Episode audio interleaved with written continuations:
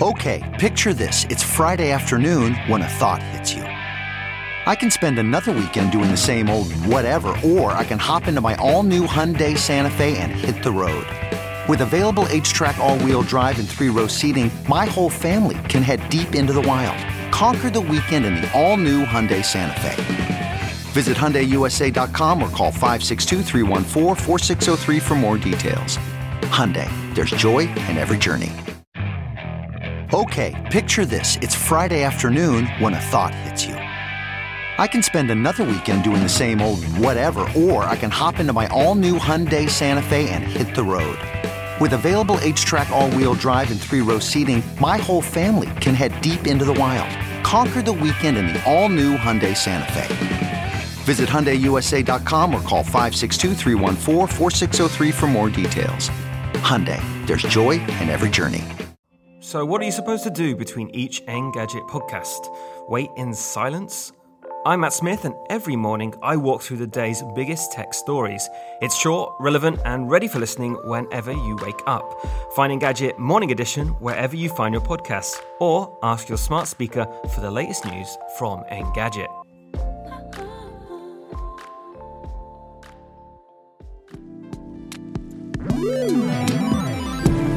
Hello, everyone, and welcome back to the Engadget podcast. I'm Deputy Editor Sherlyn Low. I'm Senior Editor Devindra Hardawar. And this week, we are going to talk about all the news that came out from M W C twenty twenty-two, which happened this week in Barcelona, uh, as well World as some Congress. Other news. Mobile World oh my Congress, gosh. Right? What is Mobile M W C? I don't know.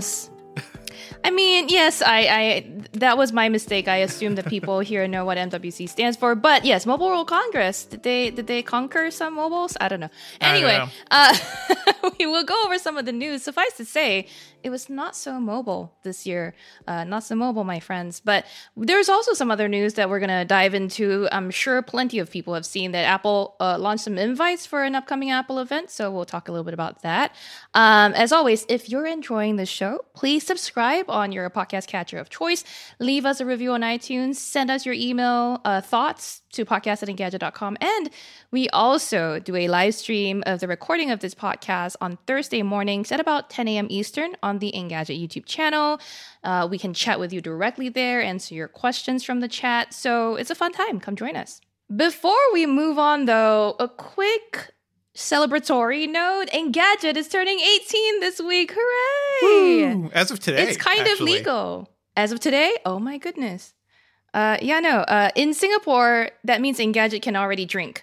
But I guess not in America. Not in America. It means we're, uh, you could be, you're an adult. You can go to war. You cannot have alcohol. It's very yeah, weird. It's, but also, can like, you get married? Uh, I mean, sure. Yeah. At sixteen with parental approval. Yeah. You could, you could do a lot of things, but apparently you can't drink in America. Uh, hey, Engadget has grown up. That's something. It's a monumental day. Yes. So we just, you know, quickly thank you all for, for just being here with us for this and being here with us for so long.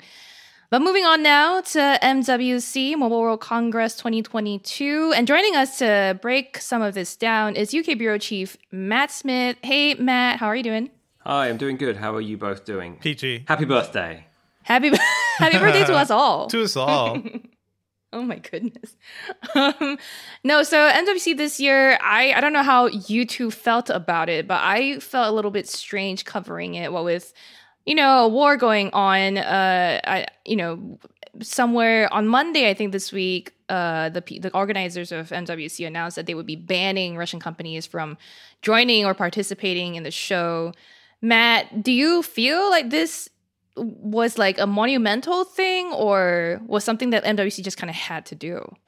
Yeah, I feel like it's a, it seemed a bit more like a, a thing it had to do for image and standing. And also, remember, this is a smaller M W C than previous years. Mm-hmm. Um, you know, they're still battling pandemics and attendance, and a lot of larger companies have, A, figured out they can do this on their own, a lot of them, and B, you know, it's kind of self it's a self-fulfilling prophecy when not enough companies attend and not enough media or analysts attend, therefore not enough companies attend. Right. So it's on that spiral at the moment. So I think anything they can do like this to kind of follow the tack of of the wider Western world and kind of agree that maybe they should sanction Russian companies in, in this way.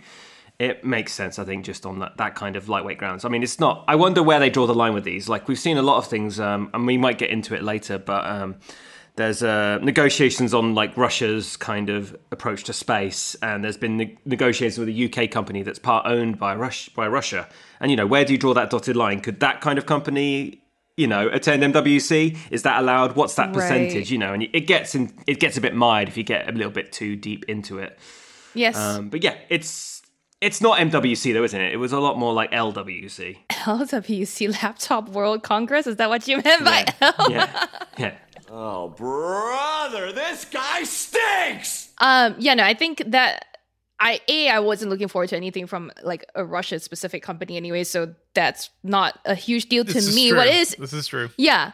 What I usually look forward to at M W C is, I mean, tapas and jamon. Café con leche, everything. Jamon. Yeah. Cortados. I love, anyway. Um, mm. But I we do just miss enjoy being seeing, there, you know? We yeah. do. We miss Barcelona. We will be there again one day, I'm sure. Um, but no, the, the companies that I look forward to among the big names are like Samsung, Sony, Huawei. I mean, usually this is the one show that Huawei gets to like have a big splashy thing and have people pay attention because it's not a U S-centric show, which is nice for them. Um, but yeah, no, Huawei I think is one of the bigger shows at the at M W C this year, right? Like bigger companies there. Matt, you saw some of their stuff in person? Yeah, so Huawei did like a, a remote briefing. Uh, they offered up uh, the MateBook E, which is, we'll get onto that, but that's not the kind of splashiest of the devices, or at least, at least not exactly the most interesting of the ones they revealed, unfortunately. Mm-hmm. Uh, so yeah, Huawei's M W C had no phones, because so they kind of announced the devices that were coming to China, and without the Google and the whole, you know, no Google stuff on Android, on Huawei devices, they're kind of stuck at the moment. Um, so yeah, it was a lot more laptops and hybrids and anything that was kind of more portable, like this e-ink tablet that we'll get to. It runs their proprietary Harmony O S, which is an Android fork, et cetera, et cetera. Uh, you know, the too long didn't read of it all is it won't have all the apps that you need on a mobile device. Okay. I mean, I saw, I read your article about this, and I, at first I was like, like the headline had me thinking this is like a dual screen device where right, one screen's an right. ink and one screen's like a real ink. Oh, right, yeah. But, but I, I understand what you're saying. Like, it's basically an e-ink screen with sort of like tablet O S under it rather than an e-reader O S under it. Um, and some of the stuff that Huawei has done here looks to be like adding software that allows you to split screen so you can take notes while you're reading an article. Yeah, like voice notes. Yeah. And you can annotate those voice notes. Um, like a very a surprisingly sensitive stylus interface. I mean, it's not, you know, it's not, I wrote this in the, wrote this in the article. It's not exactly Galaxy Note, Galaxy yeah. S twenty-two Ultra levels of responsivity, but twenty-six uh, ms on an e-ink display is very impressive. And Huawei, you know, their technical skill is really impressive. It's just, you know, the politics and the drama of it all just kind of st trip them up from achieving. Matt, have you ever used the Remarkable tablet like that? Uh, the writing. That's tablet? The one I was yes. trying to. Yes, I was that's trying the one. to find the backlink for, and I just couldn't find it anywhere. I think Velasco might have deleted the story or something. no, we, we the story is there. Yeah, but uh, I, I have for the longest time just been like eyeing the Remarkable two. Yeah, and uh, which is you know it's a handwriting uh, e-ink display tablet, but it's also like four hundred dollars, and it requires a monthly fee to keep like the cloud service going. And I'm like, I don't, I'm not going to do that. But I Ooh. think this this field is really interesting because yeah. I miss uh, handwriting. You know, there's also this this mention of like a texturized display, a P M M A, I believe, display, Matt. Did this feel like any different yeah. uh, during your time with it? Well, unfortunately, the only one I got offered to touch and I didn't even touch was the MateBook E. So I haven't oh. seen this in person or managed to like lovingly stroke the papery surface. But yeah, I'm I'm I'm sure it's quite similar to those other paper. I know the T C L tablet had one, the coloured e-ink one, yeah. had a kind of more papery surface. And there've yeah. been a few phones that have come with it here and there. But yeah, um, like the specs and like the tricks are all quite impressive. And yeah, this fits this weird, like the Remarkable, it fits this weird space where it's like study tool, but also e-reader, but it's also way bigger than any Kindle you've ever mm-hmm. seen. And yeah, it just, could you imagine having one of these like in uni or like when studying for exams and stuff? I'm so, like I'm so jealous of kids. Totally perfect. I'm so jealous of all like college kids and high school kids now because it's like, period. I had to, I, I built uh, a desktop before my freshman year of college, and I lugged it there, and I lugged a twenty inch C R T there, and uh, now, you guys oh. have everything now. It's at the touch of your finger. I, Yeah. I was like horrified until I realized you probably went to college a little bit earlier than l- I did. A little bit, so a little bit. Just a tad. Just so I was like, tad. okay, okay. two thousand one I had laptops that were... like two thousand one before laptops got really cool. I think like the MacBook... The MacBook Pro, the titanium MacBook Pro had just come out. So like that was the coolest laptop you could get, or a Sony Vaio. But anyway, Very this is nice. cool. I but dig it. This, yeah, the MatePad Paper is supposed to come out for around four hundred ninety-nine euros, I believe, in, in Europe. Uh, I don't remember exactly when, but you know, it's not cheap. It's not like a dirt cheap thing. Which is what you'd expect, I think, given the specifications of the thing and the size. You know, e-ink isn't cheap when it gets to bigger proportions like that. Um, yeah. But yeah, like, that was the most interesting Huawei device for me. Uh, alongside that came more laptops and more traditional laptops and P Cs. So uh, they've updated their uh, MateBook X Pro. This is their, you know, their slim uh, MacBook Basically, equivalent, yeah. MacBook Air MacBook equivalent copy. device. Yeah, yeah. And yeah. Yeah, well, totally, you know, completely true. Uh, although, having said that, it often comes with a lot more ports, which yes. is hard to do. Uh, thinner um, bezels. I do like the bezels on this guy. Oh yeah, yeah. So pretty. That's the thing. So yeah, they, like despite having the same chassis as like the last couple of years' models, it's got a bigger screen. Um, it has a more sensible camera at the top of the bezel, as far as I can remember, which mm. means it's not doing that peekaboo, creepy oh, yeah. keyboard uh, camera, which was cool until you used it and you realized you looked like a monster. Yeah, yeah. I mean, look, I yeah. You've been a fan. You've been a fan of these MateBook X Pros, exactly. Haven't you? I've. I mean, I like the MateBook X series. They have MateBook E's, which are like detachable Windows tablet things, and MateBook like the X series is the much more high end, much more Apple like laptop. And this was before I had a lot of experience with Apple laptops, so my first impression of the original MateBook X was just. Brett, I was just like, oh, okay, what a nice design! I wonder, wonder what yeah. inspired this. Amazing! Why does it look so familiar? So restrained, uh, so good, yeah, so streamlined. but but one more port. Um, but I I will say it's been a while since I've seen one in person, and there have been a lot of laptop makers since then that have adopted similar thin and light designs. So I don't think Huawei is super unique here, right? No, no. Yeah, that's the thing. So there isn't that much unique stuff here, really. Um, they've managed to cram six speakers inside it just because they could. Um, there's uh, more airways and stuff. And they, they teased the idea that this... And they couldn't really quite explain it in a way that I could kind of synthesize into this story. But the, the, there's like a C P U boost built in. And the idea is it can um, reach thirty watts T D P. And they couldn't quite really... It wasn't as if the charger was different, although the charger is tiny and looks like a phone charger. Now, there's a lot of things that are just kind of minor refinements and stuff like that, just all in a row. And, you know, that's it's all good news. Um, it's just, I just wonder if that's enough to convince people, if they haven't already used a Huawei laptop, that this is the machine for them. That's also... That's... I still think they have, like, you know... an issue of image that they really need to deal with. I mean, yeah, in the U S, we can't get any Huawei product, so uh, oh well. Uh, but that that boost, that power boost is not just unique to them. Like, I believe, like, um, any laptop running the new Intel chips, like, they are playing a, a lot more around power curves now, so... Yeah, uh, even even like fifteen watt chips can like push a little harder if they need to. Oh, wow. That's good. I mean, on, on the power thing, that might be the kind of sleeper... hit feature here is the power is all the power management. So the charger can do ninety watt supercharge. So you could get three hours of charge for just a fifteen minute plug-in, which sounds amazing. And the charger, it just fits in your hand. It's like, you like those Android chargers you get. They're just a chunk of white with the prongs at the end. Just one of those, but for your laptop. Um, like incredibly slim and yeah, full of all that power. And then the other side of that is those U S B C ports can also fast charge uh, compatible uh, devices like smartphones and stuff. So you'd get... Uh, up to fifty watts of charge through, you know, the side of your laptop, and I think that that's great. I'd love, I'd love to have that on my Mac and you know, like any other machine that had U S B C. You know why that's especially nice is because all these phone companies aren't giving power bricks in their boxes anymore. So if you have a laptop that would do fast charging out of its ports, you didn't re- like you could charge. I mean, no one really wants to devote a U S B like port on their laptop to charging their phones, but if you have to, there is a fa- fast charge option there. That's nice. That's the thing. Um, yeah, I wish we could get some of these. Like, I want a hybrid ink tablet, but we've got so many other devices, guys. Like, what? Yes. What? What, what we else? We have. Let, let me. Let me. Let me yeah. quickly. So, I will say it's not out of the question for us to kind of check out the MatePad Paper. I think it's an interesting enough product that we might want to like see it. We, we might not tell you to buy it, but we might want to play with it ourselves. Um, the other thing is uh, Huawei, not to not to uh, repeat what you might be saying coming up, Matt, but Huawei also announced a whole ton of other things, apparently. Um, a, a Mate Station all-in-one P C, a PixLab, like laser printer, some like new earbuds, uh, sorry, a new speaker, I believe, and, and, and yeah, all kinds speaker. of stuff. Uh, a new bunch of kind of like uh, low-end laptop stuff that are still MateBooks, but just less sexy. Um, I mean, the MateBook E is interesting, but it's like the MateBook E's we've seen before, and that, you know, this whole hybrid kind of concept, uh, hybrid P C. But again, the hardware just sounds impressive. It's slim, slender, looks cool.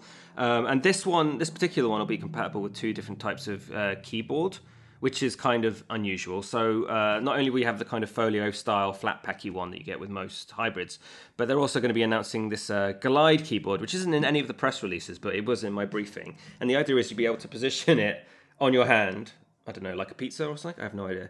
And you'd be able to like just do this, like hold it on one hand and type with one hand. And the Glide keyboard itself, while being lightweight, has an extra U S B port in it.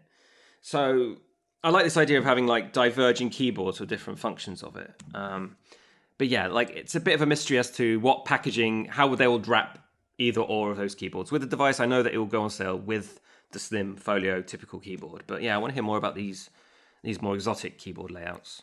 Well, Huawei wasn't able to launch phones, or at least it didn't launch phones this show, but there are other companies that did. I think one of the earliest companies to have their news announced at M W C was Oppo, wasn't it, Matt? I remember like you yeah, were... yeah, so Oppo was the one I actually... Yeah, the one I actually got to see. Um, so yeah, Oppo kind of revealed their device a little bit before the show even kicked off, a few days before, in fact. And they revealed the Find X five family. And I focused on the Find X five Pro, which is, you know, the top-end flagship device. And yeah, it's another, if you've seen Oppo's Find X three last year, they skipped four because Chinese company, bad luck. Um, mm-hmm. Sherlyn could do a deep dive later on that. I could. Um, but yeah, it's it looks a similar, it's a similar looking device. Um, and it looks cool. Like it's this glossy, I wish I had, I should have brought it with me. I've just been so ill prepared. It's a glossy device with a kind of, it's just got a very unusual curvature to the camera module at the back. And so they've now, they've kind of made the ed- the bottom edge of the camera unit diagonal, so it kind of fits in your hand a little bit better. And it just looks a little bit different. Like, all phones now look like Samsung's, look like OnePlus's, look like, iPhones. Apart from the Pixel, that's kind of an outlier. But, they, yeah. you know, they all have this squarish camera unit, left aligned, top yeah. right, you know, top left corner. And mm-hmm. so just to have something that looks a little bit different with this kind of shiny, reflective ceramic finish. Um, yeah, it's it's very it's a very good looking phone, which is nice. And then specifications are kind of much of a muchness for a flagship. You've got the Snapdragon uh, eight Gen one. You've got a W Q H D Plus screen, um, but that can go to one thousand three hundred nits of brightness, which is kind of bonkers. That could just I could use that as a light. Too too much too much videos. for a phone. You don't need only, that. Yeah, almost. Yeah, yeah. All give the me time, a ten. Or could in like specific, like like only in outdoor environments. I'm because... sure when you go. Right. I imagine it's for H D R. I'm sure it's um, for like localized brightening. Normally, that's not the case is when it kind of goes to the max. But I doubt like, unless you were using one of the, you know, you can get those apps for your phones that can make them act like a lighting rig. Um, you could probably do that. But yeah, um, it's a nice, big, huge flagship phone. Um, the cameras, for all the specifications, two fifty megapixel sensors. Um, five-axis uh, optical image stabilization on one of them, a telephoto lens, like lots of like glamorous specifications, but I wasn't all that impressed. Um, they gave me one to try out, so I've been playing with it and filming and taking photos. And despite a new collaboration with Hasselblad, it's I was a bit underwhelmed, to be honest. Um, and I do wonder what the issue is here when when you have such incredible specifications on a phone. How is the company not delivering a kind of similar experience to, say, Samsung, with sometimes even better specifications hardware-wise? It's it's strange to me. A lot of these phones, they, they on paper sound so great, and then when you're actually using them, something just holds them back. My suspicion is something on the software side, but I don't know enough to, to say for sure. I um, also wonder if it's the case of having like almost early sample software before these devices are hitting the stores and normal people. I mean, I should I definitely should circle back to it because it's it's another impressive phone. Oppo's been doing good phones for the last couple of years. Um, but the curse for Engadget is it's another device that doesn't usually break cover in the U S, and this one doesn't sound any different. Yeah, that's unfortunate. I mean, for you, for you guys, I know I know Sherlyn now dabbles in both Android and uh, iPhones, but what, do you think this is a good-looking phone? I've fought with other people about it's it. A, I think this is a don't. attractive phone. The back is it's it's, it's weird. I ask. This is a weird-looking phone. Like that that camera uh, bank is too. It looks like somebody like took a bite out of that phone. It, lo- it looks broken. Bank. It looks broken in the back, like bent. So I don't know. Yeah, it does look a little like, I like it. You're it's wrong. It's sort of trying to merge into the back uh, of the phone, but it doesn't do that great a job. It's it's I don't even know how to explain it right now. It's like a scar. I don't know. Like a scar. Uh, like you took a you took nice. a hammer sorry, to the also. phone, and tell it's just like a squished us, part of the phone. Us. Yeah. Uh, it's so weird to see my hands-on video of me with just shorter hair and less beard, or more beard. I can't quite tell. You know, I'm sure you'll have more time to spend with this phone to see if you, it's something that really rivals a Samsung or... Yeah, if there's any questions, anyone watching the feed, any questions they'd like me to answer, let me know, and I'll try and research it and test it out for you. Uh, but yeah, uh, importantly, it was a phone at M W C. Um, and I kind of put this in my write-up, like, it was kind of Oppo's opportunity to kind of blow up the show early and just be one of the only phones yeah. to arrive, which is kind of cool for Oppo. And they could do with all the headlines they could get. Yeah. yeah, but not many. I mean, we can grow on to the other one. Um, yes. So we've already talked about Huawei, and once upon a Huawei, once upon a time, Huawei had a subsidiary called Honor, which also made smartphones, often a little bit lower priced and a little bit lower spec, but still quite close to Huawei's own flagships. Now, Honor has kind of been spun out as, as a company in its own right, and so Honor is now able to kind of dabble with Google and Android and have all the goodies we'd really like to see in a Huawei phone but won't see. So it's kind of a convenient middle ground for people interested in Huawei phones, because Honor often has the same technology, just with all the Google goodness you want. It does. So I, the reason I, uh, uh, Matt, I'm like I'm super up to speed on all of this stuff. Not that I've been paying too much attention otherwise. Is that I, I did, uh, I have a wrap up video coming, and I had to do a bunch of research as to like what was announced. So yeah, I'm up to speed. The Magic four and four Pro are positioned like uh, Dan Cooper, uh, who who's played with them, uh, wrote in his article. They're positioned as Galaxy S twenty-two rivals. The the specs are fairly high yeah, end. Yeah, I'm not sure uh, about that. We're not sure either. Honor Honor's history is more of like a more affordable. affordable, budget-friendly range. And A fifty-one, yeah. Galaxy A fifty-one level. But maybe. I will say, when you mentioned, uh, Matt, that you want to, you want to, you like the departure from camera modules on the back being like rectangles or squares to the top, top left of the rear, right? This one has definitely like a different look, right? The Magic four series. It does, doesn't it look a... Doesn't that camera unit look a bit look like, you know, Doctor Strange's it's, Eye of Agamotto? It's, it's some, a bit, some, yeah, it reminds me of, uh, of the Lumia phones, actually, like yes. back in the day. Like, very like that yeah. Nokia kind of rounded back and everything. Hey, I mean, it's, we have bad cameras right now. I think we are in a rough spot for camera aesthetics and the way it looks in phones. So this is, I'm not going to yeah. complain about this. Everything looks bad. You know, but but the the hardware itself too, right? Like this is there's a pair of fifty yeah. megapixel sensors here, I believe. That's cool. Uh, as I'm sorry, nope, that might be the the Poco, the Oppo. No, you're X five. Right. They both they have a similar thing. They no, all are right. similarly spec'd. Okay, yeah, yeah, and so yeah, um, triple is a triple camera system from what I can tell, uh, with a T D O F like a, a sensor uh, for for I guess portraiture and stuff like that. But for some reason, it just looks O P. Like the camera module just looks like it's much more impressive than the hardware really right. is. It's right. not even actuality. Right. Yeah. yeah. So so don't be don't be too taken by that. But but then the Honor Magic series in the past, right? The Magic three last year was Honor's kind of like one of its first phones after leaving Huawei.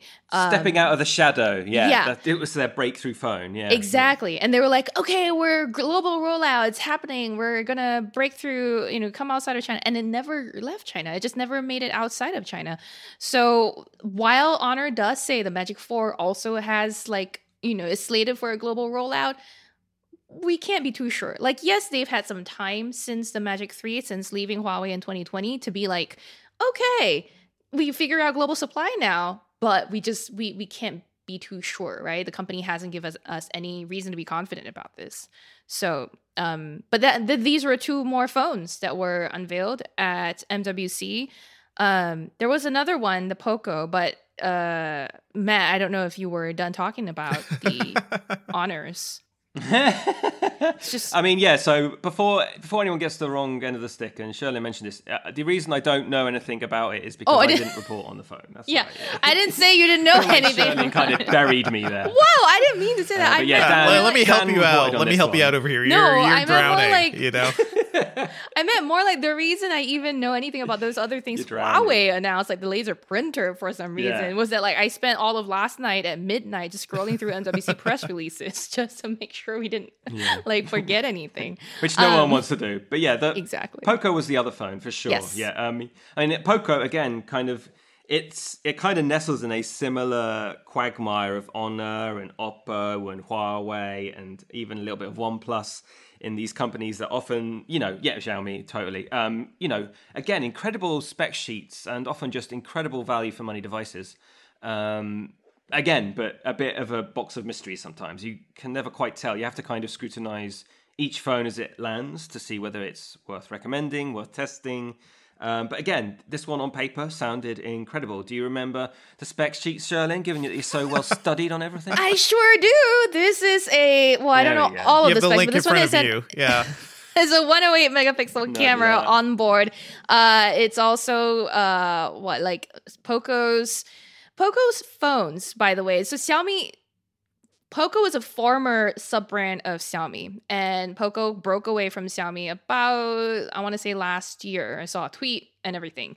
Um, and and since stepping out of the shadows or or of that partnership, Poco's went from, like, again, another budget-friendly brand to a more, like, we want to be high-end. We're, like, pro models. So the Pro five G has a one oh eight megapixel camera, which, by the way, rivals the likes of the S twenty-two Ultra. The S twenty-two Ultra has a one oh eight megapixel camera. Um, the rest of the S twenty-two series, I believe, doesn't. And, I mean, okay, cool. Good for you, Poco, but hardware I mean, isn't you're, the only you're thing. Trying to be a flagship phone with that design? Like, I don't... I, I was going to say... It's interesting. Ugly. It's very well, ugly. I also was going to comment. Uh, yeah. yeah. On looks the like we all have For thoughts. people just listening... Yeah. So for people just listening, I'm sure we'll all have our own takes on this, but for people just listening without seeing the phone on screen, uh-huh. it looks... Because you only see the back, it looks almost like a Walkman or a kind of yeah. audio player. It looks like... Or it uh-huh. looks like... a folio case on a smartphone. Yes, looks, so I... It just a little bit pops through. Mm-hmm. I think it looks like a, a credit card slapped onto the back of a, a, ca- a phone. That's that's what I think sure. it looks like. Or, yeah. Or when you like you would play around with like spotlight effects in photo editing. It's like, I can make a light, I can make it look like the sun is over here, shining down on so, something, and uh, it looks fake. Yeah. It looks bad. So, so, okay.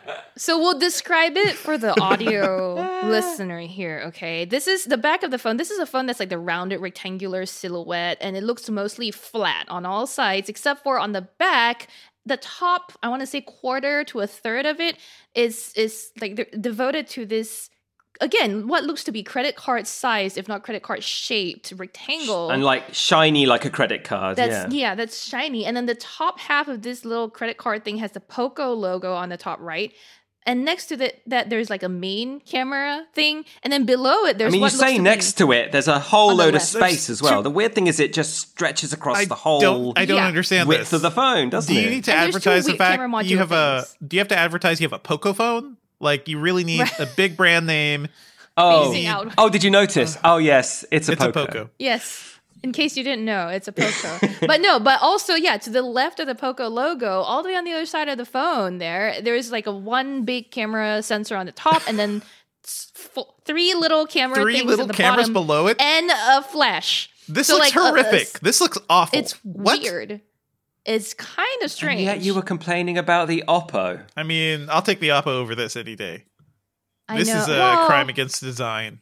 Yeah. This one I can pretend like I my lap, my credit card got stuck to the back of my phone. I almost feel like, I don't know. I, they're all not great looking. Um, but I guess they're trying to deviate from that norm, right? Of the top left camera bank yeah. thing now. So The, the mm. dome of good design. Yeah, they're trying to deviate from good design, apparently.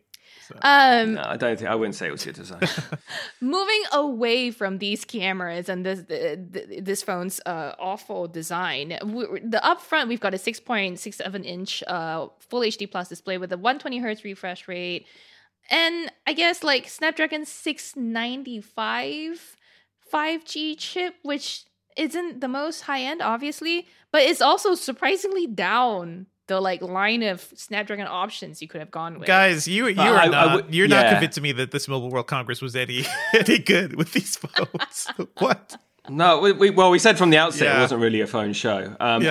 But on that point, like the rumors suggest, although Poco hasn't like announced the price, like mm. uh, Dan discovered like it was somehow cached on Amazon France, and they were listing it for around four hundred dollars. So yeah, yeah, you you're gonna get that guy to Snapdragon for four hundred dollars. You're not for gonna sure. be getting the Snapdragon eight, are you? For sure, it's like uh, three hundred and fifty euros on like Amazon France, like you said, and and like yeah, you're definitely not getting Snapdragon eight Gen one. You're I guess not even getting a seven sixty-five-ish tier of things, but um, you know, maybe the six ninety-five will be good enough for that one oh eight megapixel camera. Pro- like, yeah, it's not going to be slow whatsoever. Um, so that was that was another phone that came out of this show. I mean, Poco also sent like I think had another phone called an Ace Star Ace phone, but it wasn't like as interesting, I believe, as the as the Poco X four Pro five G. Um, one more, really quickly, one more company that did show off phones is T C L.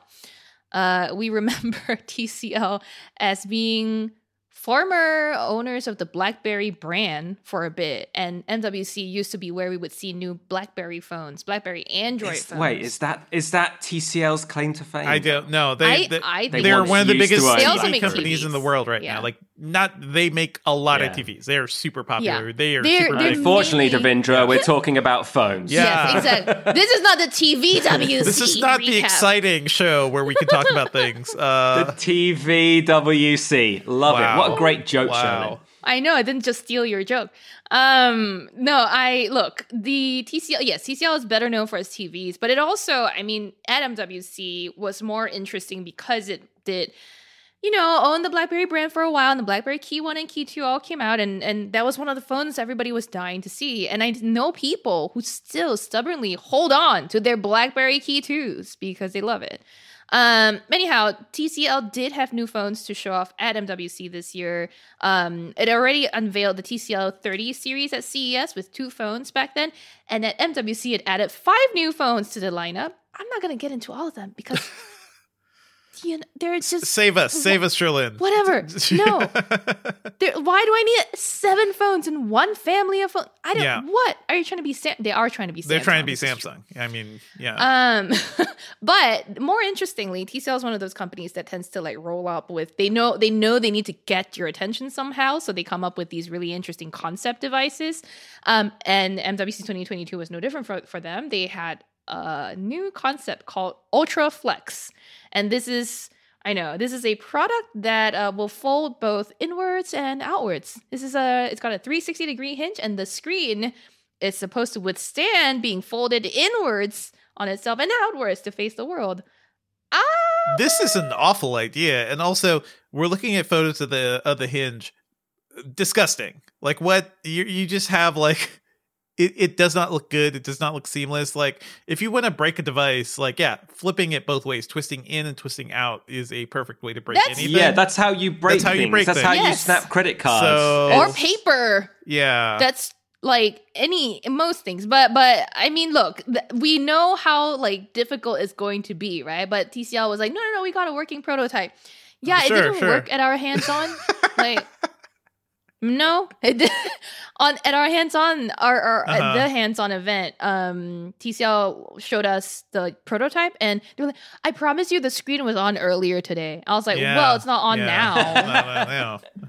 Uh, and they're it fully folds. Aware of this. They love it. They it, they it know folds. They sure folded it. Yeah. I, I will tell you that like I, I did you know pick this up, fold it in and out, and was like the I was so scared for this thing. I honestly at some yeah, point yep, yep, yep, when yep, the, yep. the hinge makes that noise that like it, you know things that are about to break make like you know my bones. Yeah. And, why would why would you want? So what was T C L's yes. like perspective on why you'd want a phone to fold outwards and inwards? I know like, you I read my inwards. Article about yes. this because you're asking this question. Like, what's the whole point of uh, having a device that folds both in and out? And T C L's answer was that this combines the benefits of you know, both the foldables like the Z Fold style, as well as those that fold outwards like the Mate. So the benefit of having the Z Fold style foldable is that what you can like open it up like a book and then get a bigger screen immediately, and you can have like a seamless experience. But the benefit of the fold out method, and I guess the fold in method, is also that like mm-hmm. you get a more protective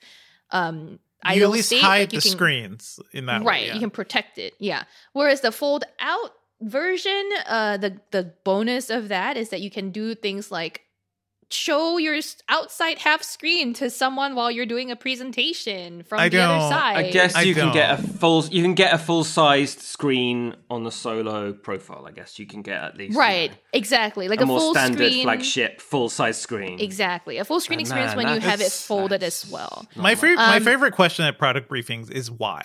You know, just yeah. wh- why. Why yeah, does this no, exist? I definitely and yelled that at them. I was like, what, what was the reason? And this was this was their answer. I get it, I guess, but no, it's almost feels like it's too tricky. Like, to be clear, this is just like a prototype. I think uh-huh. I think it's fun that T C L is challenging themselves. This is a prototype of what we won't do. Exactly. T C L very, stay away very, from it. Yeah. Uh-huh. Very few of T C L's yeah. like recent prototypes have actually come to market. Just uh-huh. F Y I, oh, like basically I am none. Shocked. Have you guys yeah, seen so uh, the the show I Think You Should Leave? Because uh, this oh, phone is the very first sketch. Like it is the the very first sketch is Tim Robinson. You you ever have that awkward experience, guys, where you're trying to open the door and oh no, it's not a pull door, it's a push door, right? Okay, awkward. Uh, the first sequence is no no no. I'm not being awkward. This door will also pull. I will tear this door off the hinges so it pulls, oh and I will avoid this awkward experience. They basically made that as a phone. I will will it to happen. I will will it. Yeah. And uh, go watch that sketch right now. It sounds like T C L just made that sketch into a phone. I, I swear. Yes. I swear it pulls out. I swear Maybe. It folds out, too. Yeah. And in. We, Amazing. Well, they, they swore the screen worked. We also saw uh, the the fold and roll concept that the company announced last April. Um, this is a different div- different prototype. It both folds and unfurls like a scroll. So there's a motor, and at the press of a button on the phone, you can have like the thing will go and then like the screen comes out. Okay, it doesn't make those exact noises, but it. That's kind of how it feels to me. Um, the idea is that you have a foldable, but then when you want the extra screen space for a uh-huh. movie or I don't know books, yeah, it you press that button. It should and wait uh, for five minutes. It should have the sound effect of like one of those torture machines, you know, the oh, ones no. that just like pull your limbs. Like I want the phone to, yeah, oh, no. don't oh, like a yeah. Matt's startup sound when he joined this uh, call this morning. Yeah, yeah, that's uh, about it. Um, I don't not to repeat a point I've been making several times, but yeah, you know what I thought? I was like, I've seen, I swear I've seen this before, and yeah, because Oppo, Oppo's X concept phone was a rollable phone that does exactly what Sherlyn just described, and that was announced last year, um, almost two years ago. Well, a year and a half, November twenty twenty. So about yeah, there, it's about a lot of the same yeah. ideas doing the rounds at the moment. Yeah. yeah, they're all playing with the idea, but I guess you know that's the fun thing about. Shows is, is companies want to catch your eye, so they do these things. But uh, you know, the rest of T C L's lineup, in addition to those five phones, includes two tablets, one of which is the next next paper Max ten.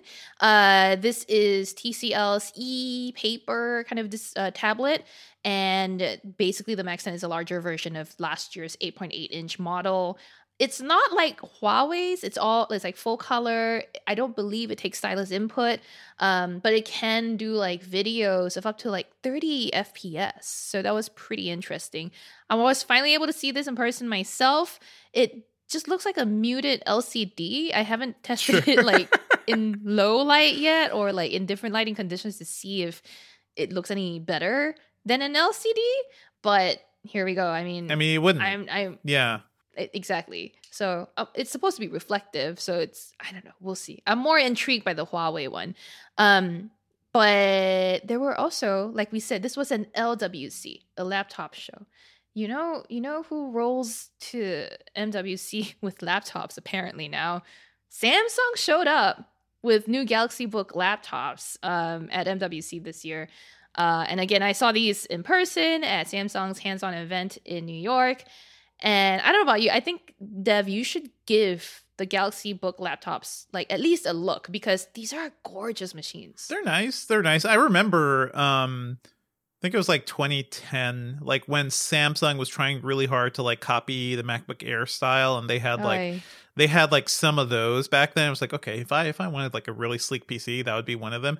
I just kind of lost uh, I lost a lot of faith in it, because I'm just looking at this right now. It looks really sleek, but I don't I don't like the the, the bezel under the screen. You know, it yes, seems like there's a lot of wasted space here. So I feel like Samsung is getting there, but then I'm seeing stuff coming from like uh, Dell and H P and Asus, and I'm like, they are just playing on a whole other league when it comes to like screen yeah. bezel and sleekness. You know, that's definitely one thing I pointed out when I was there, and I pretty sh- I think I pointed out in my article too, is that this is still like a sixteen by nine screen, whereas yeah. and that leaves that like thumb tall. You've uh, got space. At the bottom. They've got space right yeah. there for a sixteen by ten screen. I swear, I swear what? to you, they just have sixteen by nine screen cutouts still. Like yeah. they still haven't just added that to their manufacturing like line. Um, which and also these are AMOLED screens, so it's like maybe they just okay, want to wait sure. till they right. This is nice, but they want to also wait till they're like done with their stock or something. Sure. I don't really. They know. make those screens though. Samsung makes those yeah, screens, exactly. so it's like it's Shouldn't it's all up difficult. to you guys. Yeah, yeah. But um, the the thing about this line is that like okay, they they seem pretty incrementally upgraded from last year's Galaxy Book mm-hmm. Pro three sixty. This is the Book two Pro, Pro three sixty, and three sixty. So there's three. Um, the the Pro itself is a clamshell, whereas the three sixty is like you know convertible. Both very very light. I thought so they it were folds in and out. It does. Actually, yeah, it does. I mean, a convertible right. laptop does fold in and out because yeah, that's that's exactly. functional on a laptop. Yes, uh, exactly. I think we I think we can just call that innovation. Innovation, wow, baby, so sexy. Done.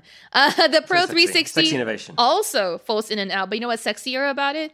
That burgundy color. They Samsung made a burgundy version of this laptop, and it's the same burgundy as you find on the S twenty-two line of phones. So I thought it was hot. I, I, I mean, I'm a sucker for like interesting colors on laptops. So this is nice, and it supports the S Pen. The Pro three sixty comes with an S Pen. Like I said, this is like a pretty straightforward generational upgrade from years past. The main thing that's improved is the cameras. And Intel's twelfth generation core processors. So there you go. I mean, there's some software uh, bonuses there too, but we know haven't really tried those out. But that's that's one laptop we saw, one series or one family of laptops we saw at M W C. I'm gonna power through the next one. Um, Lenovo. But Lenovo's whole thing is they go to a show armed with like armed to the teeth with armed laptops. With arm? Like.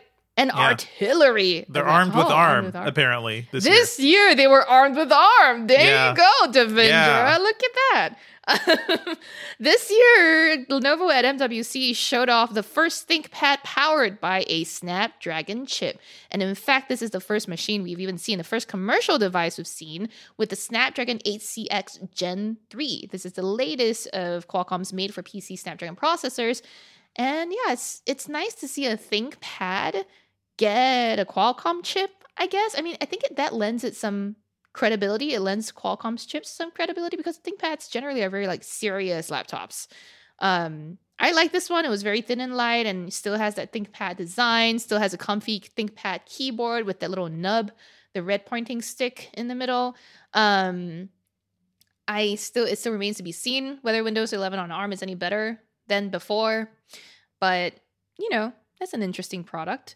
Um, I mean, the the pitch here is also that like they aren't mm-hmm. they like pitching a crazy twenty-eight hours uh, of runtime whoa. on a charge, pretty insane. Um, but again, that's pretty in line with Snapdragon chip powered machines uh, so far, right? We've seen them increase over the years from twenty hours in the first generation to twenty-two, twenty-five, and now we were hitting twenty-eight on the eight C X Gen three.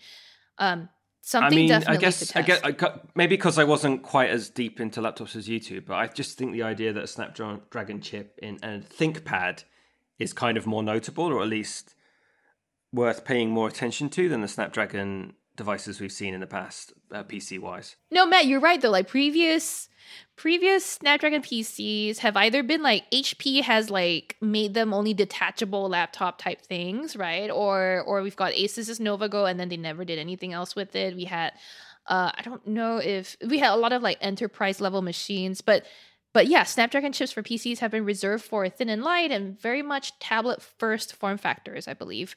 Um, yeah, yeah, totally. Right, like the Surface X, the Surface, um, right? Remember that thing? It was That's so the thing. Gorgeous. So many of these devices, but so many of these devices just like sunk without a trace, like. I've almost definitely written something about most of them or put them in the newsletter or had to talk about them.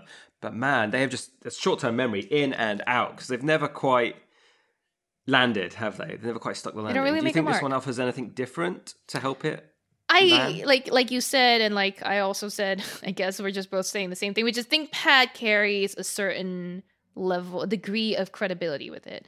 And though previous ThinkPads that Lenovo has made have had some like we're not sure like longevity issues. We're not sure if they're necessarily the best made nowadays. Um, but I, these are machines that a lot of business people take with them on on the go, right? They're hardy, they're very light, they're comfortable to type on, they just perform well. Uh, so we have to see. I think it, I, they look it, they look businessy as well. I think a do. lot of thin and lights look a little bit too lifestyle. Let's say yeah. um, yeah. This looks like you know you you you have a serious job and you're seriously working right now. It, you has, look it like, kind of projects that kind of image. Yeah, it? You look like you work in like uh, finance or like old school corporate jobs. Whereas like li- nowadays, I have I have a large Roth I R A. Thank right, you very much, right, or yeah. Whereas like other mainstream thin and lights, they look like you're like working at a startup. Like, my money comes yeah, from tech. Yeah. Like, or, I'm a, yeah. yeah, that sort of I'm thing. A, I'm a photo editor that works with influencers. Yeah, yeah, yeah. Oh, I'm making a TikTok on my mainstream ultra portable right now. Um, but no, yeah, I mean, yeah. in a, in addition to the ThinkPad uh, X thirteen S, which is a Snapdragon-powered machine, Lenovo had like twenty other devices. Man, I kid you not.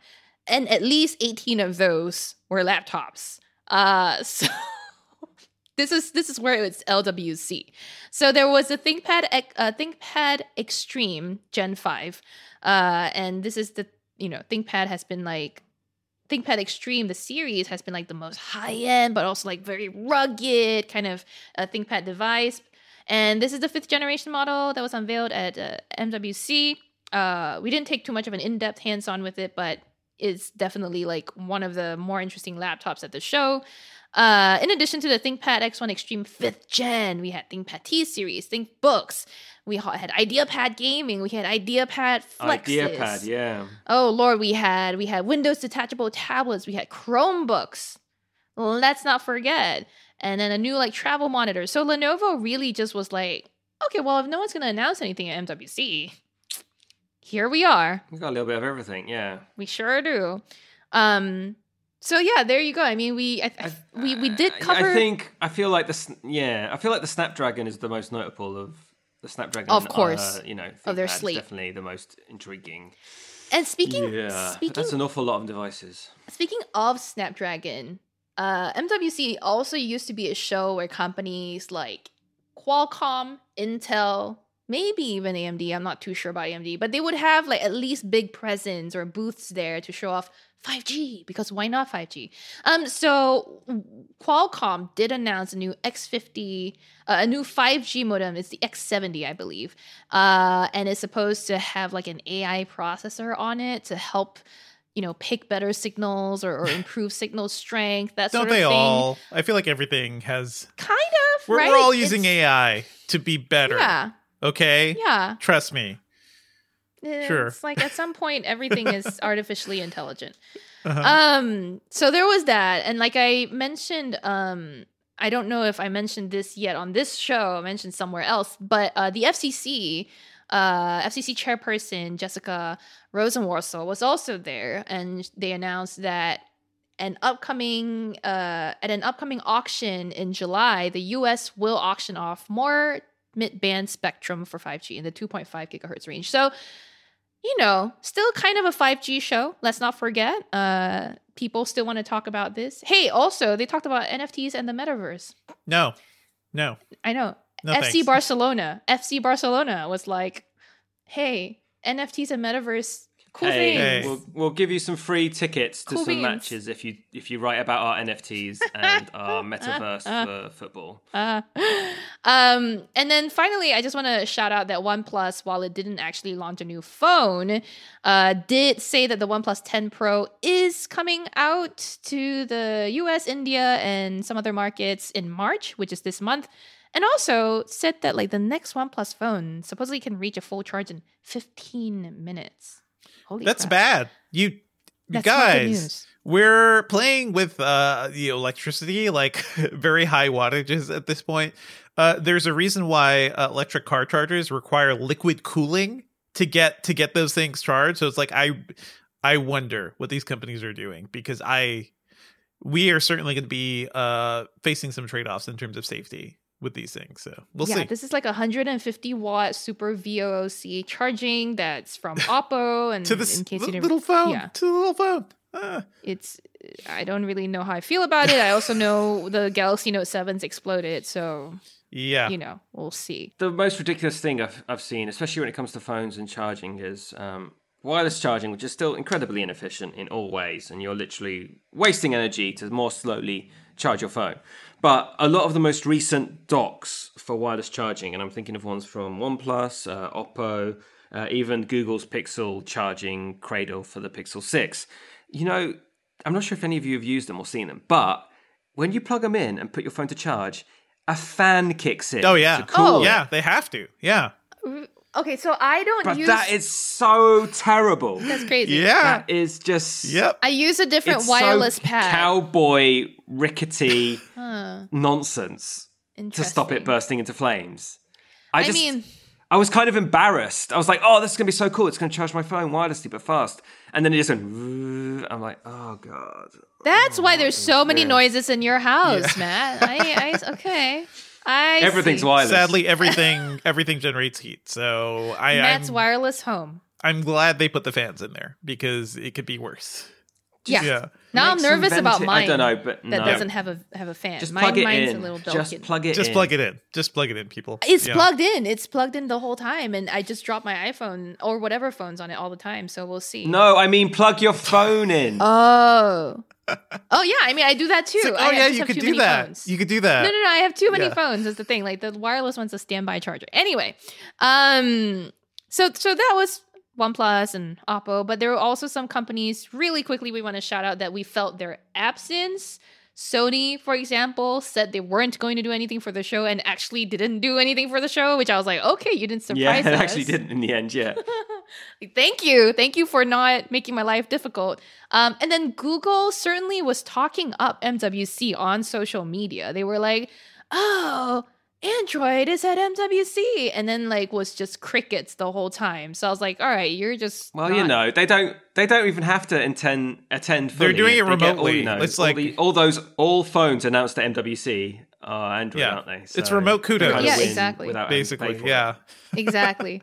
So so just yeah, plenty of other absences. Also, those were the two L G, rest oh, in yeah. peace. L G, rest in peace. They, they never got grave. back to me. I kept asking them. I was like, are you doing anything at M W C? No, crickets again. So yeah, big, big absences. I don't know about the future of M W C as a show. I don't know if there's, you know, all that interest anymore. I really do hope to get back to Barcelona. And it used to be such a fun, vibrant show. And now it's just, I, I worry a little bit about it, Matt. Do you, do you feel like they're coming back next year? That, it's contingent on the companies. It's also contingent on the companies having interesting things to show. Um, I also think that across media, like the coverage of a show that isn't attended by a lot of media is always going to be a little bit more dour True. and a little bit more, I don't know, stilted and kind of flat. Because I feel like a lot of the best stories I write at these shows are when I'm on the floor and I find something bizarre, or I get to test out a feature on a device that you know, I get to test yeah. because I can try it out for myself. Yeah. And, you know, if if a lot of these shows are remote streams or, you know, Zoom briefings and the rest of it, there's there's a kind of passion disconnect. Yeah. That energy is missing. It's much more harder. Yeah. And it's harder to think creatively about what is, you know, what is the meaning of M W C twenty twenty-two, that kind of thing. Like, what did we really get from this? And like we're saying, we've kind of touched on a lot of the trends here, but they're not exactly thrilling trends, are they? Well, there was a lot of laptops and, you know, there's less mobile players these days, and there's these Chinese companies, but they're really hard to tell apart, and they're often a little bit underwhelming. It's a, I don't know, isn't it a bit? It's a bit mild, isn't it? It's uh, it's very much the, I don't know, the Spanish show, right? Like, you just want to have a siesta. Like, you hear some news, I just want to take a nap. Just want to have a siesta. I just want to, I just want to lay down. This is true. Yeah. I mean, look, I do some of my best writing when I'm jet lagged and it's twelve a.m. and I still haven't gone to sleep because I'm writing seven hands-on. Which, which is a chilling indictment yeah. of how your standard writing is, to be honest. Uh, anyhow, we will, we will, uh, for all of this coverage, uh, for all the details of everything we've talked about, you can always go to Engadget dot com to check out our articles. Um, we were able to cover the show remotely, I think, pretty comprehensively. Uh, yeah, so hopefully we get to do it again next year. Let's move on to some other news uh, because uh, I want to get away from Mobile World Congress so quickly. Apple announced that they're hosting their next hardware event on March eighth, which is very yes. soon. I'm sure you're very excited about that, Sherlyn, right?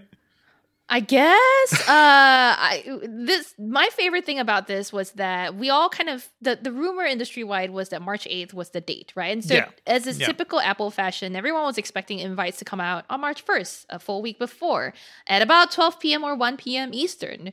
And uh, March first came. At twelve p.m., a bunch of invites started popping up on Twitter. And they were fake as shit. They were like, oh. It was like, at yeah. first when it was dropped in our Slack, because I, I'm like at the ready. I'm like mm-hmm. ready to go the second the real invite drops in my inbox. But then like we started seeing these on Twitter and people were pinging me going like, hey, hey, you know, this is up. I was like, okay, sure. I'll look at my inbox and like just nothing came from Apple. I was like, that's not like Apple. So finally it turns out they were faked. Um, and some people were smart enough to know. Thankfully, I don't think any legitimate organizations actually picked those up as the actual invites. The question is, though, from me to you, the audience, and Matt and Dev, the invites themselves had pretty much the correct info, right? Like, other than the wrong catchphrase, uh-huh. um, they had the right timing, they had the right date, and the right U R L, I guess, to view the view the stream. So I don't know. What's like, can can you call that fake news? I don't know. It's I a mean, very maybe, tricky question. Maybe but. It was an early thing. Maybe it was a leaker, like just trying to re- refashion the news. I'm more interested in the catchphrase here, which is yes. peak performance, yes. P E E K.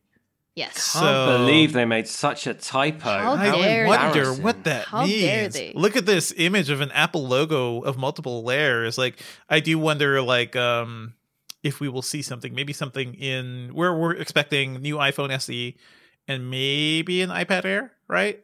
Like some, maybe some new that's stuff. Yeah. That's definitely the those are definitely the devices that are most due for updates, right? Like the iPhone S E last one was like in twenty twenty. Um, new iPad Air is sort of something that people have been on the lookout for, and then potentially some Macs. Maybe I wonder what P E E K performance what could it mean? Could be alluding to. And make, it makes me think like, of like uh, Face I D is a really powerful sensor, and one thing a lot of laptops are doing now are they're doing like security based on your looking and your gaze. So if you had an iPad next to you, right, and it was on standby or something, if you turn to it and could see your notifications, that could be kind of cool, like automatically. But yeah, that's not bad. Mine, my suspicion, which is much more boring, is the idea that we could just get a peek at the M two chips for Macs. Maybe could be in that they revealed M one without revealing hardware. When when the first kind of Apple Silicon appeared. Yeah. It was very much like, this is what we're working on, but we're not telling you. That, I mean, I will probably get both, to be honest. Like, they will have to, basically, because we've seen the new Intel chips, we've seen the new A M D chips, and they look killer. Like, the performance is really good. Uh, I just reviewed the Asus G fourteen, and yeah, it's fast. So I think Apple has to be like, hey, guys, just sit tight, sit tight. What we got this year is is even better. Oh, yeah. I've got another hot take. Mm-hmm. I've got another hot take on it. Um, you have to peek at the cable that comes with your new iPhone because, plot twist, it's U S B C. uh, I hope so. Oh my gosh, that would be so fun. I do think, though, I, I, I was leaning towards Apple Silicon being the, the peak performance uh-huh. illusion. Yeah, I'm starting to think uh, probably also iPhone S E five G. Um, I mean, sure, it has to be. It has could, to be at this point. It has, yeah. it, it has, to, be has to be. Yeah. yeah. But like, if yeah. that's all it is, you know what I mean? Like, if it's not Apple Silicon and just like the five G thing, like when they did high speed one time, they're like high speed. That was all about five G, which was more more significant back then. But this time around, it's like if, yeah, if that's cool. all they do, for performance, not interesting. Yeah. I want to throw in one quick thing here, which we there was a rumor going around uh, based on a Bloomberg report that Apple's working on a twenty-inch folding iPad. We didn't report that story because the date was like till twenty twenty-six, but it we've talked so much about folding things. We've talked about phones that bend this way and that way. And that so, way. and, and that way. way. Uh, but a twenty-inch iPad that kind of folds closed or could be used like a laptop uh, sounds reminiscent of the Asus, uh, you know, folding tablet we just saw, the seventeen-incher. So, hey, I we're aware of that news. I would not be surprised if Apple's working on that because that seems like where tablets are going. So I am I'm excited about that. Sherlyn, you also had like the a women's health study yes. you want to mention? Yes. Apple also released this week uh, some more results from its ongoing women's health study. This time around, the results focused on P C O S or polycystic ovarian or ovary syndrome.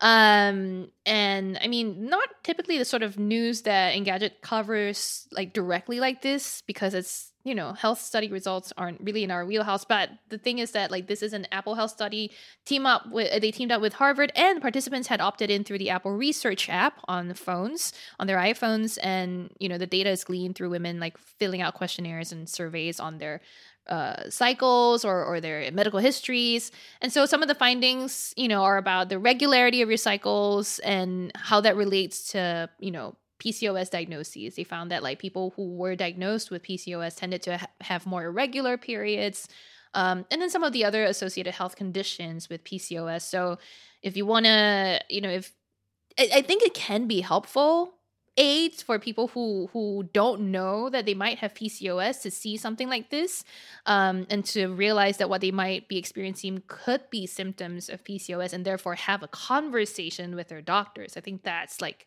important for people to know. But B, it's another thing is that like there's not a lot of studies in the world that just focus on this topic. There's not a lot of studies looking at menstrual health or women's health, um, reproductive health. So this is this is nice to see. And if you want more details, you can a check out our article in Engadget or go to Apple's um, website on this. Very cool. So to wrap, the uh, the Apple event is March eighth, uh, one p.m. Yes. Eastern, as usual for them. Uh, what can we people will- look forward to? For a post show, we will what, have what are you doing? A post show, indeed. Uh, we uh, we don't know. We will be on the Engadget YouTube channel as soon as Apple is over. So just come right over here once you're done over. watching the Apple one. Just just have it open in a tab. It sound like a circus. Yeah, come, come on, on come over. On. We have popcorn. We have delicious treats. You know, for ourselves. You can watch us eat. Um. So there you go. Come March eighth at about, I want to say two p.m. Eastern, but not cannot be really sure. Don't know when Apple's going to end yet. Um, so so there we go. That'll be gotcha. fun. That'd be fun. And you also, you want to call out, because I know you're doing a lot of accessibility reporting, Sherlyn, like you want to call out a new, yes. uh, a new announcement around that? Yes.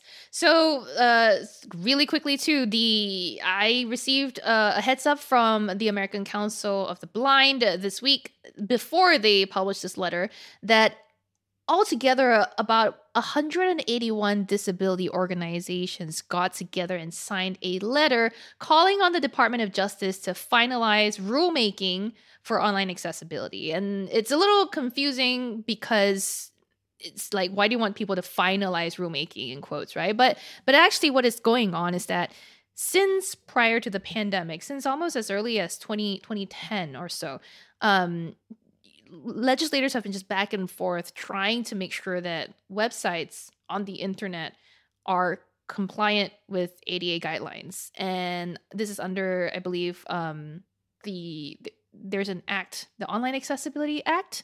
Um, let me just double check the name. It's been like days since I wrote this. But anyway, um, the Online Accessibility Act was introduced initially in October twenty twenty, uh, led by U S Representative Ted Budd. And then it just didn't get anywhere. And it was reintroduced again last year. But again, there's just like no movement, no traction. Nothing's been done just to like move forward and pass this as law. And so the D O, uh, the letter urges the D O J to be like, hey, can you just... just make it a rule already, because right now only about three percent of the internet is mostly compliant with A D A guidelines. Um, about ninety-seven percent of websites that uh, WebAIM um, web accessibility in mind. They they surveyed uh, about a million pages, and about only ninety about ninety-seven percent of them had issues. They had failures um, against a checklist of uh, accessibility guidelines. These issues are things like using low contrast text, missing form input labels, missing alt text, empty buttons. So basically, if you're a person with a disability, using the web can be a frustratingly inconsistent experience for you. And without these rules in place, it's very hard for people to to like enforce a lot of these things. So I think it's important that we pay attention to this. Um, another It'd thing be nice is that to see. Uh, yeah, yeah, exactly.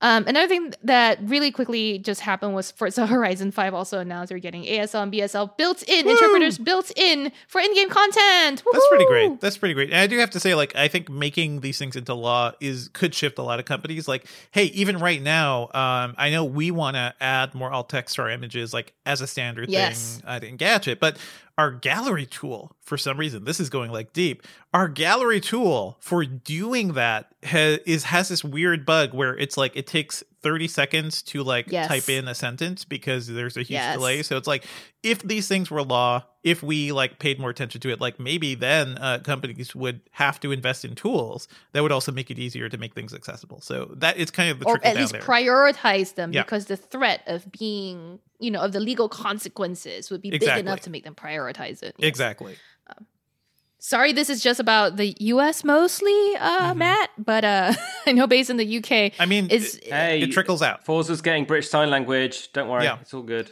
And uh, every like everybody will benefit if U S websites were forced to be better too. So there is that. Uh, I mean, we, we I mean we went through a similar thing, like, like, exactly the same argument when it came to G D P R yep, stuff. Exactly. Like just the fact of it existing as a law. Yes. Makes everything kind of shuffle in place because no one wants to be on the wrong side of it. Exactly. And then people in the Perfect. U S started, they had to act to react to it, but also prepared for the U S doing something similar. So, you know, that stuff is happening. Uh, real quick, Sherlyn, you want to mention a new interaction language that Google's working on, which I think is cool. Just, Just like really casually. Cool things. Chill. Like you can glance at your yeah. screen. What's up? Google wants to um, help Or or define a nonverbal interaction language for its devices, and it's more or less codified uh, this. Uh, it's still calling it the, quote, new interaction language, unquote. Uh, this is coming out of the Google A T A P, or Advanced Technology and Projects division, where they're experimenting with things. One of the things I love they, that group. They were, everything they work on they are tends so to fun. Be really cool. Yeah. yeah. Yeah, they, they one of the things they're responsible for is the SOLI radar sensor. And so this language is actually based on like radar signals. It's using SOLI to detect when a person is turning towards a device, glancing at a device, approaching a device, or just passing by it, and then uses those cues to like, you know, provide new ways to interact with the device. So if you're just passing by something, it will stay out of your way. If you glance at something, it will show a little like notification card if you want. And then if you're approaching, it can actually make content get bigger and bigger as you get closer, or actually bigger as you get further away. My bad. Mm, mm. Um, so that that kind of relates to the peak performance thing we were talking about with Apple too. Like P C makers right now are doing a lot of cool things when it comes to like security and are you looking at your camera? Are you turned away? Like what content will appear on your screen? So we're going to see a lot more of that now because we have this tech and like security is a bigger deal, and also it's helpful for accessibility too, right? So I'm glad Google's working on this. Yeah. Just moving on to some other news happening. Uh, you've probably heard everything happening around uh, the tech industry and how they're responding to Russia too. Um, this all really started off like we talked last last week uh, as we were recording. Um, Russia's invasion of Ukraine began, and since then, uh, the U S has announced sanctions against uh, against Russia that'll limit the access to technology companies. So a lot of things you're seeing from Facebook and other people aren't just Facebook being uh, being very proactive here. They're responding to limitations uh, set in place by the U S government. So, you know, the uh, Facebook said that they're going to be demoting Russian state media um, and also blocking Russian state media from running ads. And we're seeing a lot of that happening throughout. Um, you know, uh, companies are saying they're going to not sell products. I believe Apple has said that too, uh, in Russia anymore. Um, so we're really waiting to see like what all this will lead to, um, because it is it, it is one of those things, right? So my my one question is like, how will this affect Russian consumers who are, you know, not not part of the whole? They're they're not the ones making war. I hope it's not going to be too harsh for them, but we're also seeing like what's happening here is economic sanctions are also tanking the Russian economy. So this stuff is going to have like far-reaching implications, more than we can discuss here, but I'd love to devote a future episode to like to diving into that and the the idea of justice and everything around it. Um, but yeah, that is happening. And also uh, President Biden's State of the Union also happened. And happened this one, week, yeah. Yeah, happened this week. And one thing he mentioned is um, a move towards uh, pushing against ad targeting towards kids, which uh, I did not expect to see. But yeah, good thing, because it's uh, the ad industry has been disgusting for a while. That is why like that is That is the thing that has powered Google and certainly Facebook and Instagram and basically the entire modern web.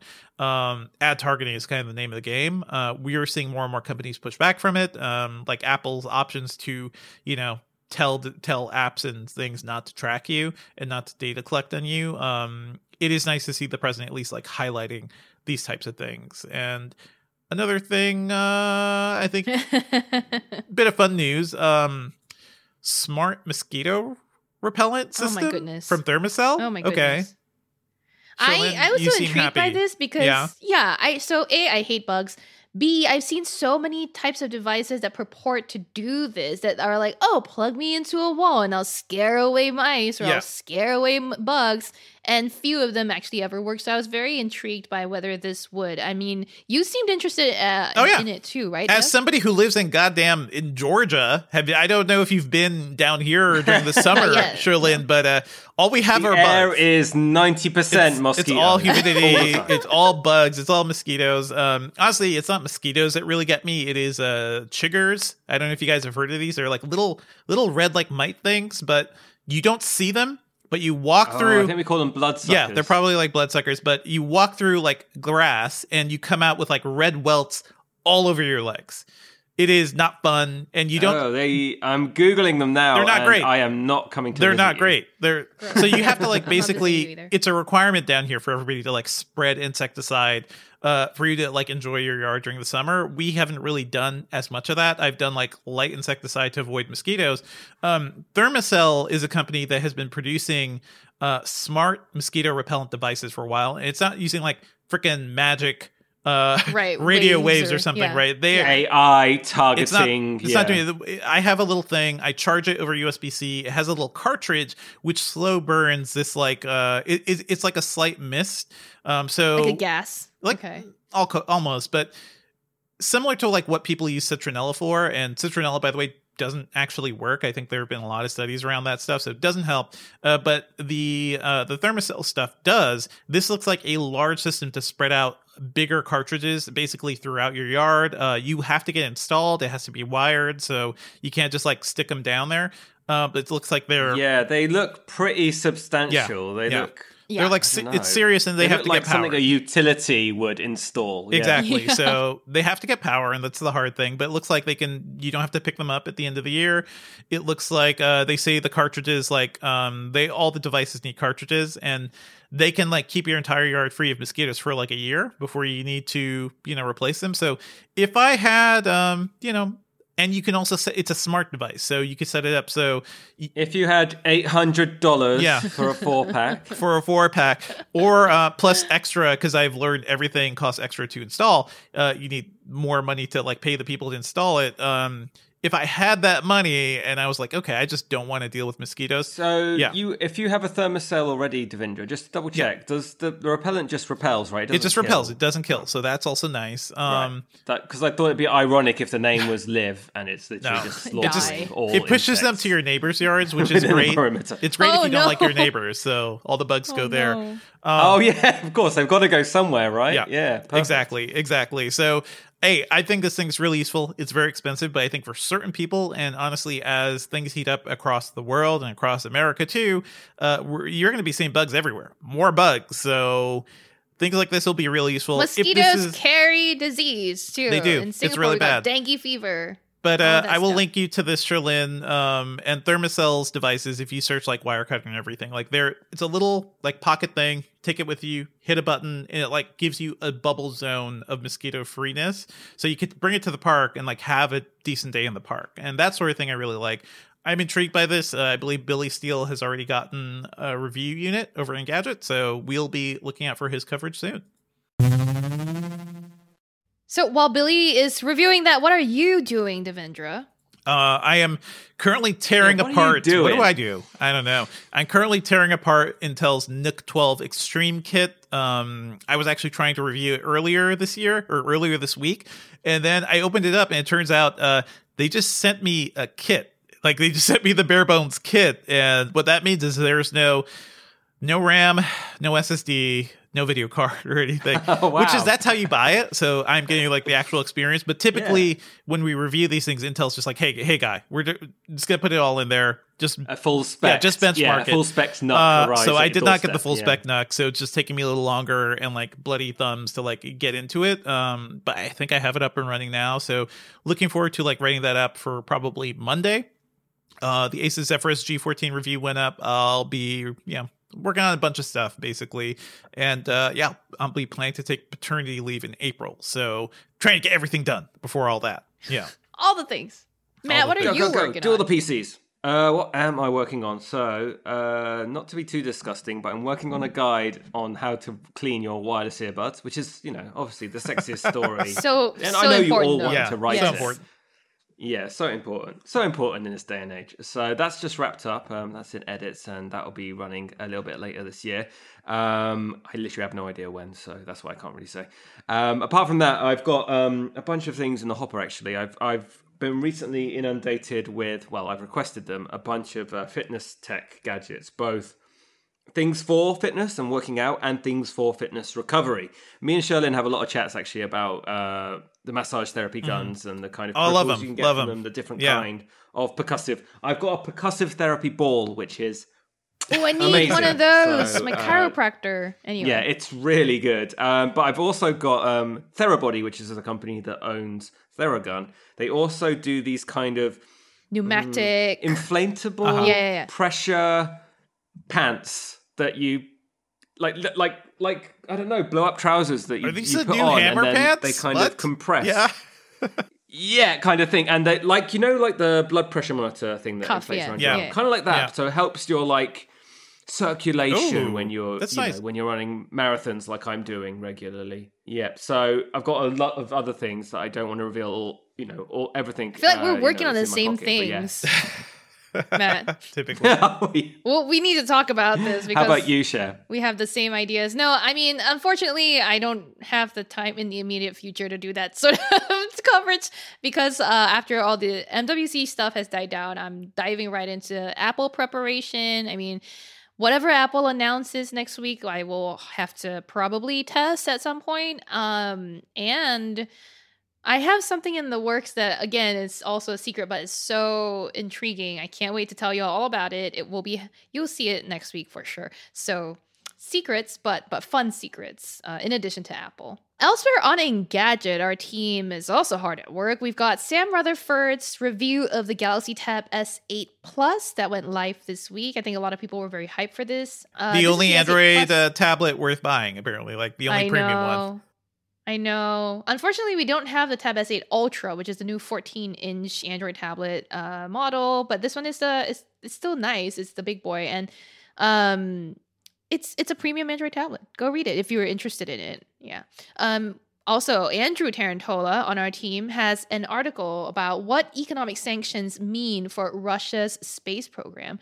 Um, Which I think is a timely piece and, and a, a closer look at all of these sanctions that are happening and how it affects a specific part of the tech space, I guess. Gotcha. Cool. Well, let's move on to our pop culture picks, which is the thing I most enjoy. I'm gonna I'm gonna put it to you first, Matt, actually, because you're the guest yes. this week. So what do you, what are your pop culture picks for the week? Uh, so I've just already read what you guys are about to see. So I'm very excited for you to reveal more on those. But uh, at the moment, I've been uh, I've just kind of wrapped up half of the series of uh, Laugh Out Loud Canada. Now I know there's a U S spin-off of Laugh Out Loud, and it's all based on Documental, which is a Japanese show. The the notion is a bunch of comedians and funny people are trapped in a room and they have to make each other laugh. That is the crux of the matter. If you laugh, you get a yellow card. If you laugh again, isn't that you're just out. called a podcast? And, um, that is every podcast right now, apparently. No, this podcast. No, this We're not this comedians. One, yeah. But every comedian podcast is like people just trying to one up each other on their shows. But yeah. Yeah, yeah. But there's something, because it's Canada and it's Canadian comedians, they're all very sweet and kind of fuzzy. Um, there's some like proper, you know, big Canadian hitters. There's um, uh, Tom Green. Uh, there's uh, Mae Martin, who's kind of a very popular Canadian comic who, who's based in London, and a bunch of others. Like half of them I haven't heard of, I'll be honest. But it's a very cool show that I'm enjoying at the moment. Tom Green um, is still they're, around. They're Tom Green old... is on a T V show. What? Yeah, and he, and I keep forgetting he's Canadian. Yeah, he's yeah, Canadian. He is on this. Okay. And he's relatively sensible as well. Um, it's doing. Uh, it's on Amazon Prime, and you, you guys can watch it in the U S as well. Um, but Prime Video is doing this weird thing where they're still eking out an episode a week, and I'm just, I don't know. I'm kind of over that these days. Like for that kind of fun comedy stuff, I want to watch the whole season and binge it, and just kind of get the whole hit all at once. Um, along alongside uh, watching that and waiting for new episodes, I've also started uh, Horizon Forbidden West. I know Jess and Devindra talked about this on the podcast last week, so check out that episode if you're interested. But ah, it's it's wonderful. Playing it on a PlayStation five, sixty F P S, the facial expressions and the kind of animation of these people, they feel yeah. pretty darn They're human. Like it's very movie-like. It's very it's impressive. Very. Are you doing Elden yeah, Ring? There's like nuance. Are you doing Elden Ring, at Matt?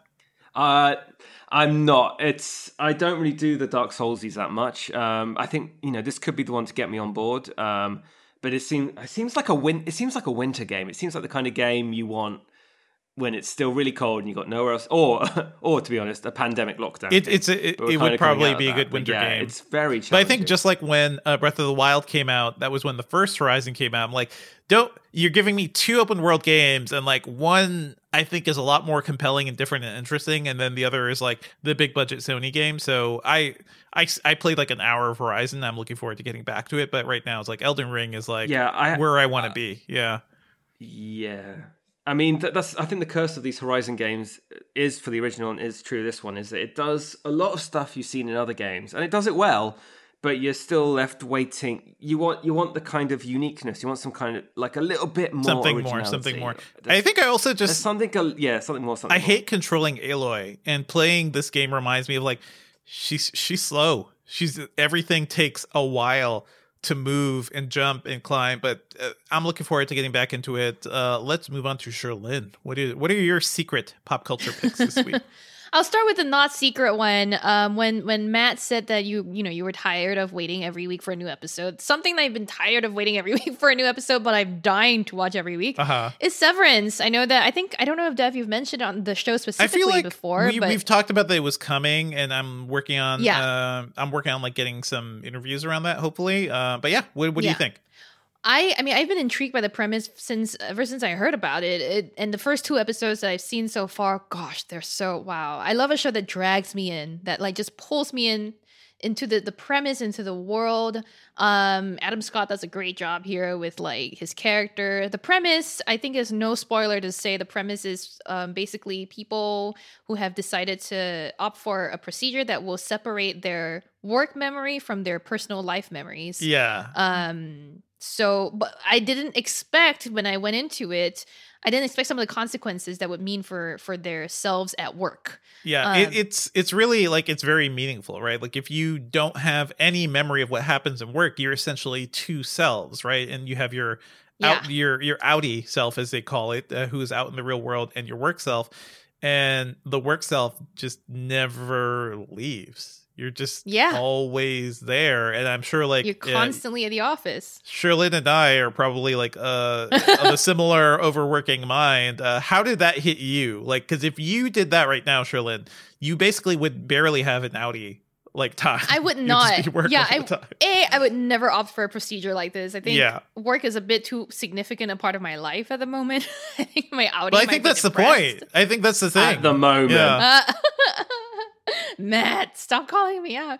Um, no, I, I, yeah, I definitely thought it was. I didn't, I didn't, and then when I did realize, I was like, oh, they don't get breaks. Like they truly, the work innies, they don't get breaks. And, and well, they get like fifteen minute. They get the like the poor, sad. Uh, if you've ever worked like uh, a retail job, like you get fifteen minutes to sit down and like contemplate your existence, basically in between your shift, and then come back. Uh, that's all they get.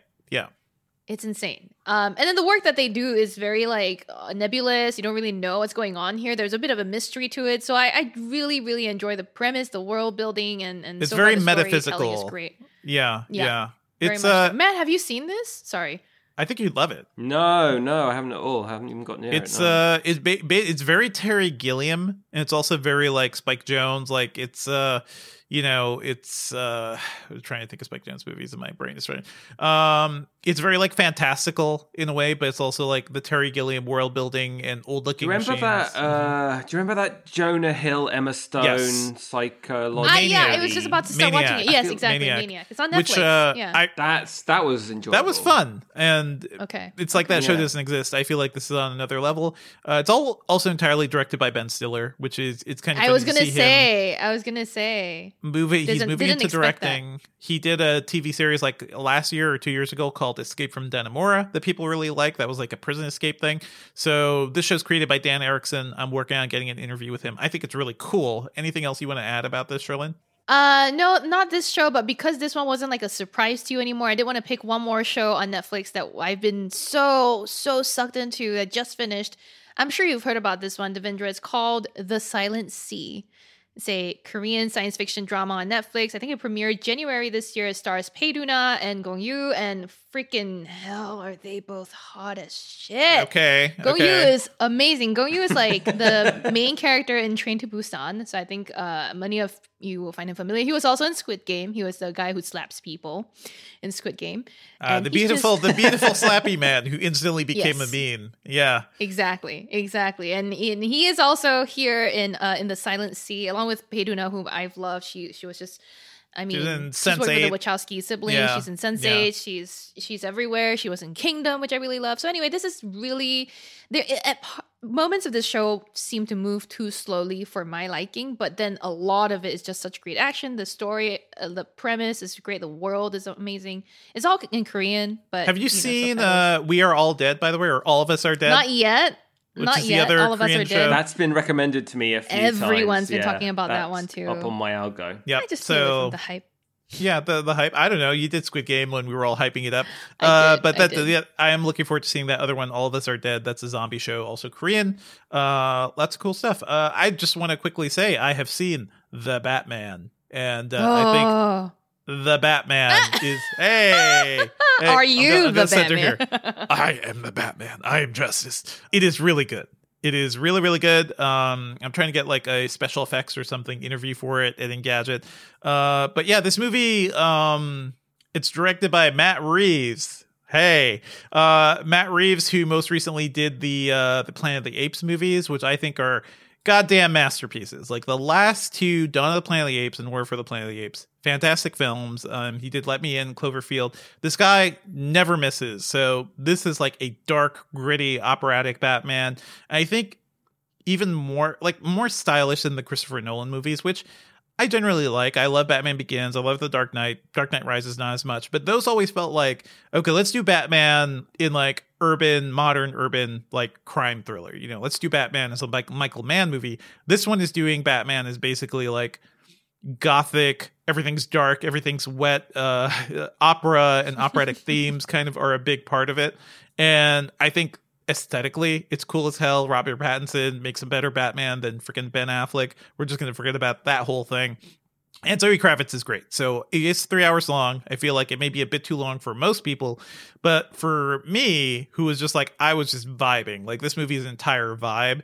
And there's a point where, you know, you get a bit of, uh, you get a glimpse of the like Batmobile uh, chase in the trailer. But by the point that hits, like it becomes like a full on like Mad Max movie after a certain point too. So it, it has so many things I love. Love everybody in it. I think it's great. Maybe it could have been tightened up a bit, but it is worth a watch for sure. And uh, Paul Dano's Riddler is... Uh, is absolutely like psychotic. Like he is just a scary scary serial killer basically, and scarier than like what the Joker was trying to be. So it is worth a watch. See it in IMAX if you can, and I hope we can cover it somehow here at Engadget.